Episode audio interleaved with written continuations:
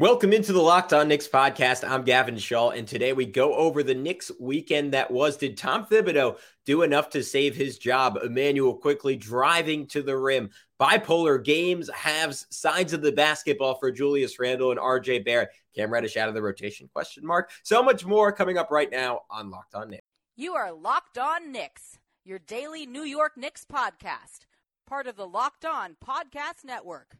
Your team every day. And I think we see Willis coming out. There he comes right now. five. Ewing for the win. Yes. Puck left. Now fires it. And he's good. And he's fouled. It's out. And he is fouled. Anthony for three. Bang! That one goes down. This is all rebound. Back up off the glass. It's good. RJ Barrett. becomes infectious. Becomes infectious. You are Locked On Knicks, your daily New York Knicks podcast. We want to thank you for making Locked On Knicks your first listen today and every day. If you didn't know, we are now available on all platforms, and that includes on YouTube. So if you haven't checked out our smiling faces there, please do throw us a subscription, throw us a comment. I, I know, I know. After this weekend, you have some thoughts to get off your chest. It's a safe space. Go in, go off, whatever you got to do. But who's talking to you? I'm Gavin Shaw, your play-by-play broadcaster um, or your play-by-play broadcaster, a play-by-play broadcaster, your play-by-play broadcaster's favorite play-by-play broadcaster. That's who I am. And typically, I would be joined by Alex Wolf, editor in chief of the Strickland, the greatest Knicks website out there. But he is on vacation all week, so we will have plenty of fun guests to fill in the time. But for today, I decided to go solo, do my own version of Zach Lowe's 10 things, though I'm making it 12. I want you guys to get your money's worth, even though you do not pay me anything for this show. Anyways, uh, the New York Knicks, wow, what a weekend. It looked like Tom Thibodeau was on his way out of town after a 121 to 100 loss to the Dallas Mavericks, a game that the Knicks were up by 14 in the second quarter and then proceeded to get outscored by 41 to 15 in the third. And were outscored individually in that third quarter by both Luka Doncic and perhaps more insultingly, uh, Tim Hardaway Jr., who was raining fire in MSG, proceeded to call it a shooter's gym after the game. Just, uh, just brutal stuff. And then, uh, just when you think you have the Knicks pinned down, uh, they do the opposite. They hold the Cleveland Cavaliers to 81 points and 11 point victory. It's not only the Cavs' lowest point total in the season, it was the least points the Knicks had allowed by 21. They had not held another team under 100 all year. They hold the Cavs to just 81.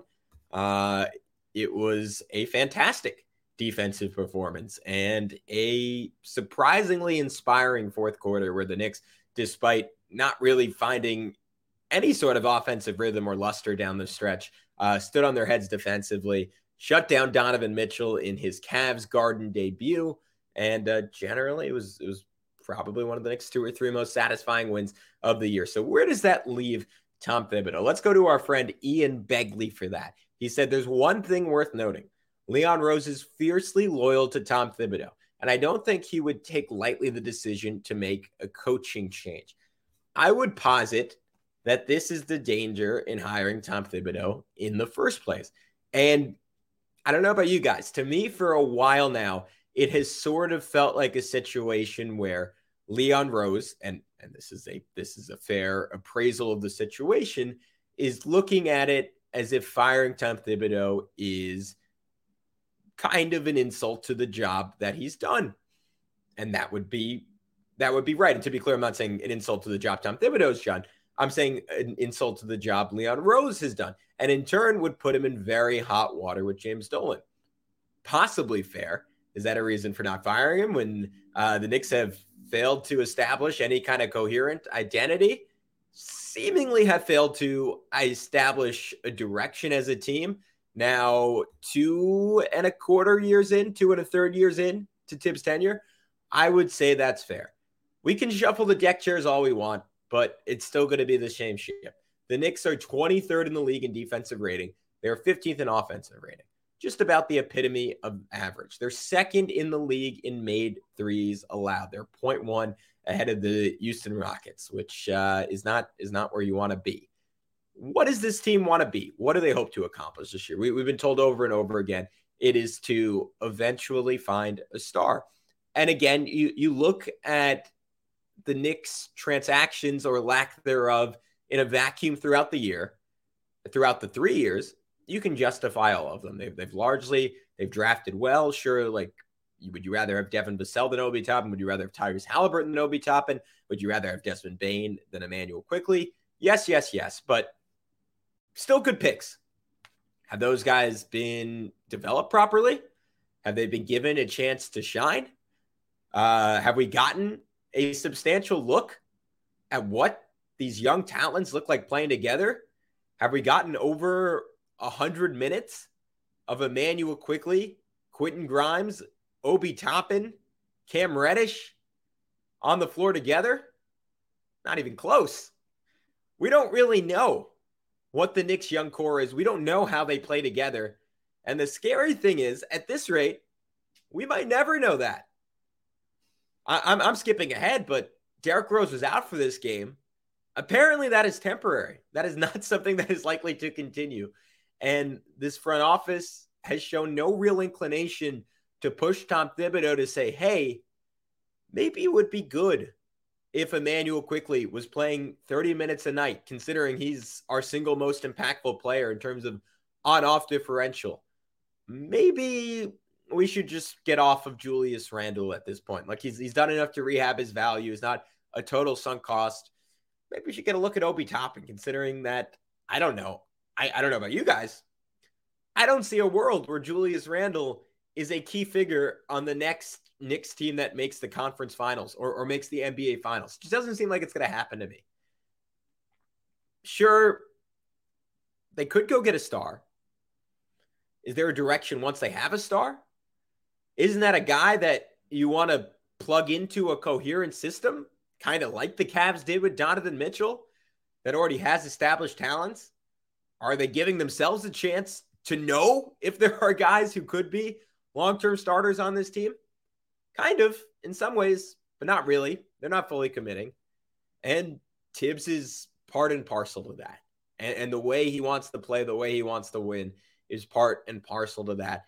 And an archaic defensive system got blown up by the Mavs and then looked great against the Cavs.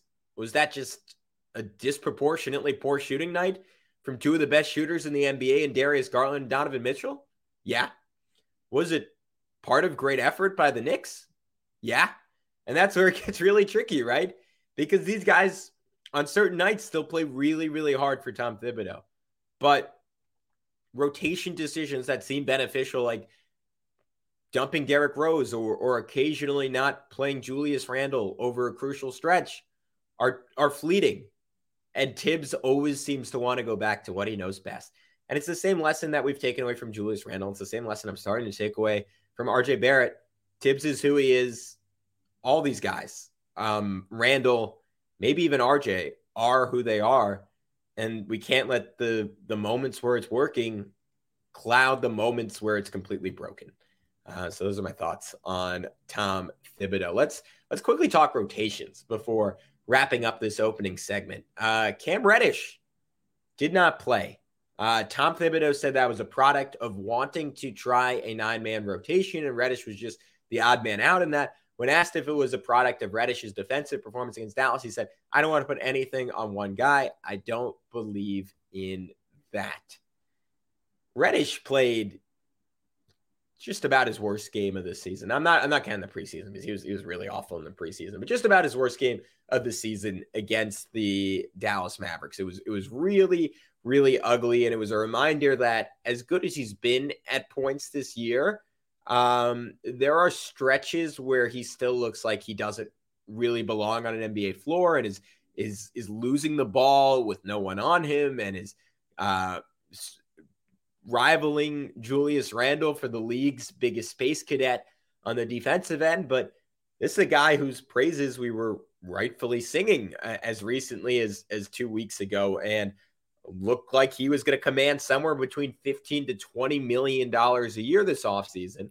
Um, and as our guy Jonathan Macri uh, correctly noted in his newsletter, uh, stretch of November 5th to November 6th, uh, Reddish was averaging 30 minutes a night, and the Knicks were somehow even in his minutes despite the guys he was most often playing along Brunson, uh, Jalen Brunson, RJ Barrett, and Julius Randle um, being net negative. So he was clearly bringing something valuable, and he was very much playing within himself, attacking the basket off of closeouts, playing exceptionally smart defense, playing really unselfish offensively, taking smart threes, and eliminating the bad shots from his diet.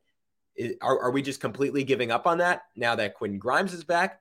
Is there a world where the Knicks would be better off if they were giving up on RJ Barrett instead of Cam Reddish? I kind of think if you reversed where those guys were drafted and how they were acquired and RJ's contract, I think Reddish would be playing over him. And that's not completely fair in that RJ, even when he's hyper inefficient, at the very least, plays like a top option. Cam is an utter disaster trying to go one on one, trying to create without an advantage. He cannot do that. RJ has been really bad at it this year. He is still far better at it than Cam Reddish. So that that is the counter argument to playing Cam over RJ. The reverse is that Cam actually plays within himself by and large, does not force the issue to the extent that RJ does, is a quite a bit better shooter, um, and is is just a far, far, far better defensive player this year. I, I don't know how big of a difference it would make. I kind of think that Cam should be getting good chunk of RJ's time right now. We will see if things change down the road. But if, if this is somehow the end of Cam Reddish as a New York Knick, uh, I, for one, will be bummed. As I, I think that is a guy who down the road will have moments for the New York Knicks. But Cam Reddish was not the only Knick benched in that in this game. Derrick Rose was as well. We will tell you a little bit more about that and why maybe it should be a permanent move in just a sec. But before we do, I need to tell you about Turo. Turo is the world's largest car sharing marketplace. With Turo, you can book any car you want wherever you want it from a community of local hosts. Browse a huge selection of vehicles for just about any occasion or budget across the US, UK, Canada, and Australia. Book a spacious SUV or minivan for a family road trip. Get a classic or luxury car for a special event, birthday, or holiday. Find affordable economy cars if you're on a budget and just need to get from A to B. Test drive that new electric vehicle you've had your eye on to see how it fit into your everyday life. Many Turo hosts can even deliver the car right to you. Every trip is backed by liability insurance. Terms, conditions, and exclusions apply. Forget boring rental cars and find your drive at Turo.com. I want to thank you one more time for making Locked On Knicks your first listen today. For your second listen, go check out Locked On Sports today. From the games that matter the most to the biggest stories in sports, go beyond the scoreboard and behind the scenes with local experts and insights only Locked On can provide. That includes Alex and I sometimes talking to our guy, Peter Bukowski. Locked On Sports Today, available on this app, YouTube, and wherever you get your podcasts. All right, we are back on Locked On Knicks. Derrick Rose sitting out uh, the Cleveland Cavaliers game. Tom Thibodeau saying uh, that was just because it was a back to back. My theory on this is it was Thibs test driving what this team looks like without Derrick Rose. And if he liked it, maybe he was going to stick with it. If he didn't like it, Rose was going to keep playing. I hate to say this because I am a big fan of Derrick Rose. Uh, I've said it many a time on this podcast. I, I, think down the stretch, he, even more so than Julius Randle, was the Knicks' reason for their success in the 2021 season. Um, I think he is a little bit past his prime. And, and, and not to say that there aren't stretches or moments where he isn't still a fantastic offensive player. I think he still very much has his burst um, on some nights more than others, but can absolutely toast guys, can absolutely make guys look stupid, is still an exceptionally smart passer, um, cagey driver, excellent pull up shooter. The defense has gotten ugly at this point, and it is such a nice change of pace to have Deuce McBride in there, despite the fact that his elite shooting in the G League has not translated in any way in the NBA, just one for 15 from three so far this season. I think this team has more verve when Deuce is in there, and they need his defense more than they need Derrick Rose's offense. And it, it, it, just falls into what we were talking about in the first segment. What could Deuce McBride be down the road? I'm not sure, but certainly something better than he is as a player right now. And at least on one end of the floor, he's already a very good player. Derrick Rose can only get worse than what he has been right now. I do not see the point in continuing to play him, with the exception of trying to improve his trade value. There was actually a report uh, from Bleacher Reports, Rick Bucher. Um, you can question his reliability because some of his reports have proven to be a little bit iffy uh, this past year.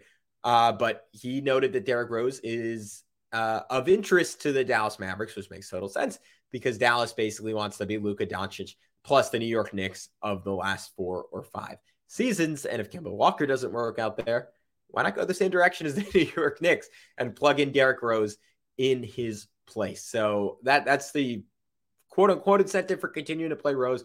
Personally, I don't really buy it. I, I think uh, Deuce McBride um, or Cam Reddish, if, if you want to uh, put Immanuel Quickley at point guard a little bit more, should be getting those minutes, and it's not particularly close.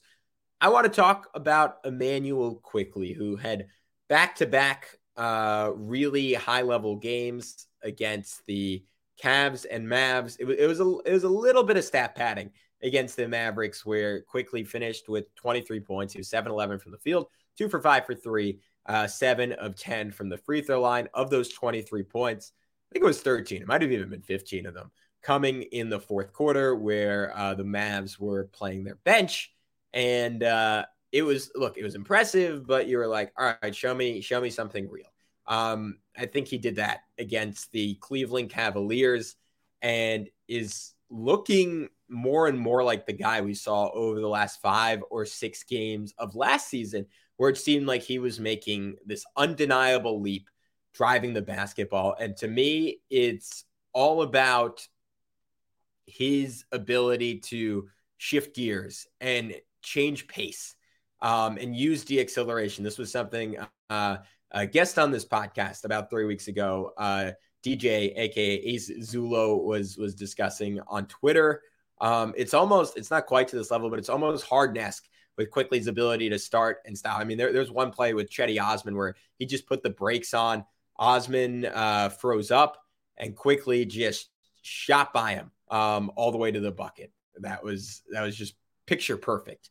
Um, and particularly in the second quarter, where the Knicks really needed that scoring, when they had those bench heavy lineups and don't have Cam as an option, those bench heavy lineups, and RJ was was in the midst of just about his worst half of basketball of the season, which we will uh, get to in just a sec, and, and, Quickley put together the following sequence. Um, had just a nasty uh, Euro step on Kevin Love and an inside hand reverse finish. Um, and then another pick and roll where he snaked around Kevin Love, little one two step to the rim for a layup at the shot clock buzzer.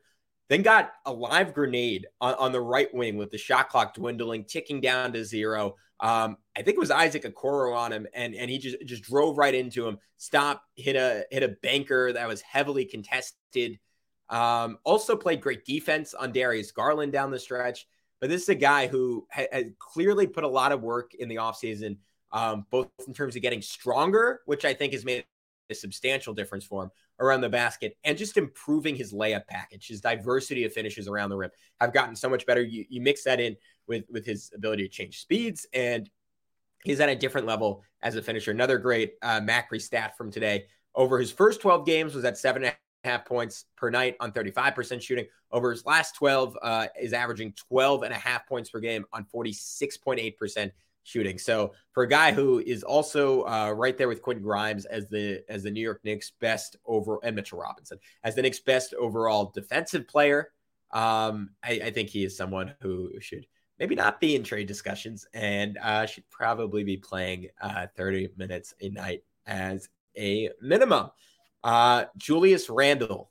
Uh, let's let's talk about let's talk about uh, a, a very mixed weekend for Julius Randle. I I, I feel like I'm I'm on a loop saying that because it, it's never or sorry that that Denver game was a notable exception. That Pistons game was a notable exception, but it, it's very clear cut. It's or sorry, it's very rarely clear cut with Julius Randle. Um, whether or not he's playing well, because it's a tale of two ends of the floor. It, we should start off by saying he is a dramatically improved offensive player from last season as, as much as we rip him, as much as I still don't particularly want him on this team, he has been really good offensively for the most part. And that that's not to say there aren't possessions that are terrible, um, where he is a a total dead end, um, and, and he just kind of dies with the basketball. And we saw that um, against the Mavs and the Cavs, where they were never afraid to send a second defender over because they knew he wasn't going to recognize it fast enough, and they were very likely to get a steal. And that happened over and over again in the second half against the Mavs, and happened uh, at least twice, if memory serves, against the Cavs. But his scoring has been out of this world the last couple weeks. He had 21 points in the first half against the Cleveland Cavaliers. It's as aggressive as he's been all season, getting to the basket, drawing fouls, finishing with contact, um, bullying like good defenders. Like he he just went through Isaac Okoro on one play for an and one um, against against the Mavericks. Um, he was driving and he was making these late passes that were really good, like like drew two and just had this really unselfish slip pass to Derrick Rose. Um, threw in like I think this was an Osman against the Cavs, like his, the best crossover he's had all season, where he totally ditched him, got to the rim, had a nice lefty finish. Um, yeah, he's just he, he's, he's just been a good offensive player the last few weeks. Like I I don't I, I I'm not a fan of his by any means. It's hard to say otherwise. And then even defensively in these two games, man, he had he had some really really good moments. He he was locking up Luka Doncic at points in the first half, and you could tell Luka, who's used to just bullying smaller players or speeding by bigger ones, he was kind of stunned by Julius Randle for a second. He's like, "All right, this guy's as big as me, he's stronger than me, and he's faster than me. I don't really know what to do." Um, and and usually the answer with Julius is like, all right, give it five seconds because he will probably stop paying attention, and then you can go by him. But there were there were moments where he's really good. Um, and then with uh 95 seconds left in the uh Cavs game, he got switched onto Darius Garland and absolutely locked him up. And Garland ended up just throwing the basketball away. And it's it's those flashes with Julius, right, that always leave us feeling burned. Um, and and and a sense of like man, if he could just if he could just do this all the time. But the issue with Julius Randle is he cannot do it all the time um, because those possessions were mixed in with ones where um, you can check this out on on our guy Schwinn's uh, Twitter, like possessions where he just sits and stares. Like he, he got switched on a down to Mitchell and he just sat in the paint, fell asleep. Mitchell hit a wide open corner three. It was it was kind of it was one of the first times the Cavs got going um, all game long. Um, I got really excited because there was a moment where he ran as hard as he has all season, getting back in transition on Evan Mobley. And I wrote, feels notable, really nice to see. Then literally the like two possessions later, um, missed a shot, kind of walked back down the floor. And Cedi Osman got a layup despite Darius Garland not seeing him initially and passing it to Evan Mobley with Osman hopping up and down under the rim. Then Mobley threw him the ball, and Osman was still wide open about three seconds of real time later uh, for the finish because Julius just decided not to go back that play and decided not to play defense, decided to pout and stare at everyone else. And that that is the story of Julius Randle's season. That's the story of really the last three plus seasons with Julius Randle. Um, his partner in crime, RJ Barrett, equally up and down, though without quite the same highs. We'll get into that in just a sec. But first, betonline.net. They are your number one source for sports betting info, stats, news, and analysis. You can go there for the latest odds trends for every professional sport and amateur league out there. From football to basketball to soccer and esports, we've got it all at betonline.net. And we want to note that BetOnline has the latest odds for you on Coach of the Year. And the man I am looking at is Mike Brown, uh, 12 to 1 odds at this point. Uh, I, I think he might win it because the Sacramento Kings making the playoffs for the first time in 16 years is going to be the ultimate feel good story of this NBA season. I, I, know, I know, as Knicks fans, we're, we're occasionally of the mindset of misery loves company, and and there's been some ire with the Kings over the years. But personally, I, I think that team is super fun. It'll be a heck of a job by Mike Brown if he guides them out of oblivion, at least temporarily. And if you love sports podcasts, you can find those at Bet Online as well. We're always the fastest and easiest way to get your betting fix. So you can head to the website today or use your mobile device to learn more. Bet online, it is where the game starts. All right. Third and final segment, and there's only one place to go. RJ Barrett. Oh boy, that was ugly in the first half against the Cavs. He was clanging open threes. He was repeatedly, and this has been probably the most worrying part of his of his season, where you expect him to um now fourth year in the league to just be a better decision maker. Um, is just blindly driving into two or three defenders, and it's not an occasional occurrence. It happens a couple of times every single game, and it leads to a lot of turnovers. He had four in the first 12 minutes of this game. He had another one in the second quarter where, again, he was just blindly dribbling into a double, and and he just, I mean, the the plot is should be simple. You you draw two and you kick it and you let your teammates, you trust your teammates to take advantage of a four on three. But there is no trust and there is a a constant sense of of prove, having to prove that he's the guy. And this is something Mike Breen talks about a lot, but the NBA is is, is a wake up call for for just about everyone. I mean, there, there are rare exceptions, right? The LeBrons, the, the KDs, the Lukas, but for most guys, you're not going to be the same guy in the NBA you were in college. You're certainly not going to be the same guy in the NBA you were in high school. It is about taking a step back, realizing that the talent around you is is multitudes better than anything you've ever seen before, and saying, "All right, how do I have to adjust my game?" RJ has failed to do that throughout his career. He wants to be the same guy he was at Montverde.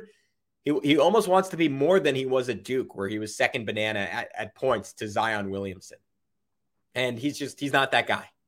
Um, he played much better to start the second half. He had nine points in the first four and a half minutes of the third quarter. Started hitting shots, started making better decisions, but there there, there has to be a wake up call at some point for RJ. If not, I don't know how this contract's going to age, and that that is a scary thing for a deal that I was certain, and I think most people were certain following this team that RJ had to do very little to justify. Quentin Grimes, um, I want to I want to get to a positive because it's been I think we've been trending a little bit negative on this on this pod. Um, but I, I, got I got one pro and one con for Quentin Grimes, so bear with me. The pro, um, I, I think he is going to go down as one of the great role players of this era. Um, if it's not on the Knicks, he is going to be a great player on a team that makes a run to at least the conference finals, if if, if not an NBA championship at some point in his life. I, I feel very, very good about betting on that. His defense is special. He bothered the heck out of Luka Doncic for a half, held him to one of his worst performances in a half all season, battling through screens, allowing Mitchell Robinson to stay home and and bottling Luka up and containing both his passing and scoring in a way that there are I mean you can count on, on one maybe two hands the guys on planet Earth who are who are able to to guard Luka the way Grimes did in that first half. Um, and then in, even in the second half, when Luka started getting going, like Grimes was still making big plays on him, like back to back plays in the third quarter of that game. He had a, a chase down on Luka for a little poke away that that led to a give and go dunk on the other end, and then came down and literally on the next possession stripped Luka, which was just fantastic. And he combines that with not only it's not only great one-on-one defense, he he is an elite court sense in terms of his his help defense. His anticipation is, is special. Um, we saw that in the third quarter um, when he had Donovan Mitchell in the corner and, and, and gambled correctly to help off him, seeing Evan Mobley diving to the rim, sprinted in at the last second, um, picked off that pass. Um, offensively, he showed some great stuff as a cutter. Him and Jalen Brunson just have fantastic chemistry. And his ability to finish off of closeouts uh, remains elite. Um, he had one play against the Mavs where he beat Luka, had a little euro around Reggie Bullock, and then had an inside hand reverse finish. And it, it was just, I mean, the only way I can sum it up is it, it's a play that I don't think anyone else on the Knicks over the last five years would have made. Maybe Immanuel Quickley on the right night, it, it's it's not it has not been common uh, for Knick to cut off the ball like that and and and to be able to finish like that. Cam Reddish, Cam Reddish, I should say, is the other guy who who has shown that he's capable of doing that off of a closeout. Um, the one demerit for Quentin Grimes this weekend, he is predetermining what he is going to do off of closeouts, and, and I think those success, the success he's had on those drives, combined with three point shooting that has not been customary for him um, in, in a bad way. He's, he's not shooting well from three, It's a simple way to say that, um, has led him to uh, the conclusion that he is going to drive every time um, he catches the ball behind the arc, or almost every time he catches the ball behind the arc. And he is an elite shooter with elite technique, and he just needs to keep on firing because the, his current slump is a blip on the radar. I feel very confident in saying that, despite the relatively small sample size of him being an excellent shooter in the NBA. Um, he just needs to keep putting them up, and eventually they will even out to a minimum of 36 or 37% from three. And when he predetermines his reads, he becomes uh, much less effective driver as well. And if you are close to a 40% three point shooter, those closeouts become even harder. His effectiveness as a finisher, as a playmaker, uh, becomes all the better. All right, uh, let's finish up with four rapid fire ones. Uh, the young lineups defense. Uh, Thibs went with Immanuel Quickley, Deuce McBride, Quentin Grimes, Obi Toppin, and Isaiah Hartenstein to start the fourth. They didn't score the basketball. Not not not that they didn't get a field goal. They didn't score the basketball from seven minutes left in the fourth quarter until around three minutes uh, left in the fourth quarter. And the Knicks still won the game. And that's because they were playing fantastic defense. They were flying around. It reminded me a lot of the Nets game from last year. Um, our guy who, who's going to make an appearance on the podcast this week, Ariel uh, Pacheco, uh, noted that it reminded him of the Heat game uh, from last year. Uh, it's just fun to watch. And to my point at the beginning of this show, I'd love to get more minutes with those guys. Of course, you want more offense. Um, they could really use more creativity from from Deuce.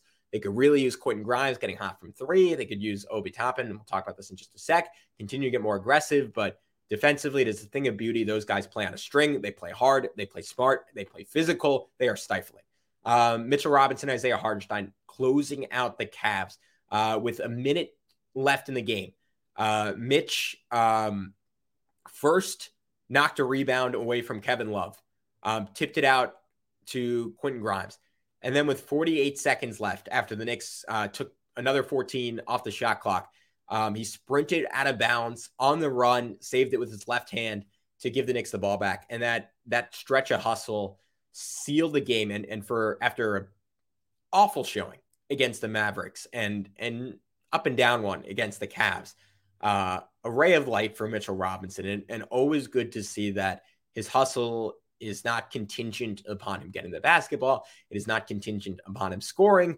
Um, and that stands in stark contrast to someone like Julius Randle. I just want to know Isaiah Hartenstein. I, I, thought he was great in the third quarter of this game, really crashing the glass, really bothering the Cavs, creating extra possessions, getting putbacks. Um, for a guy who's had a very rough stretch, uh, he had some some really good moments uh, over this weekend. Obi Toppin, um, I liked him being more aggressive. This is a guy who is taking more than half his shots this season from three point range. Uh, for one of the best finishers in the NBA, that is frustrating and not good. Uh, but these last two games, um, I think someone uh, showed him the film, got in his head because he was looking a lot more aggressive. Um, was was pushing the ball against the Mavs. Like he had one play in transition where he missed it, but he just went right into Davis Bertans' body in transition um, instead of taking a pull up shot, which was good to see. Um, had some nice cuts to the rim. Brunson hit him on one for a layup. Um, that was very sneaky, where he kind of slowed up halfway through his cut and then sped all the way to the basket. Um, in the fourth quarter, had a pump and go for a tough miss layup, but it led to a putback for Hartenstein. It was, was kind of like those classic RJ drives where you're like, all right, but he got the Kobe assist. Like he he created room for Hartenstein on, on the rebound.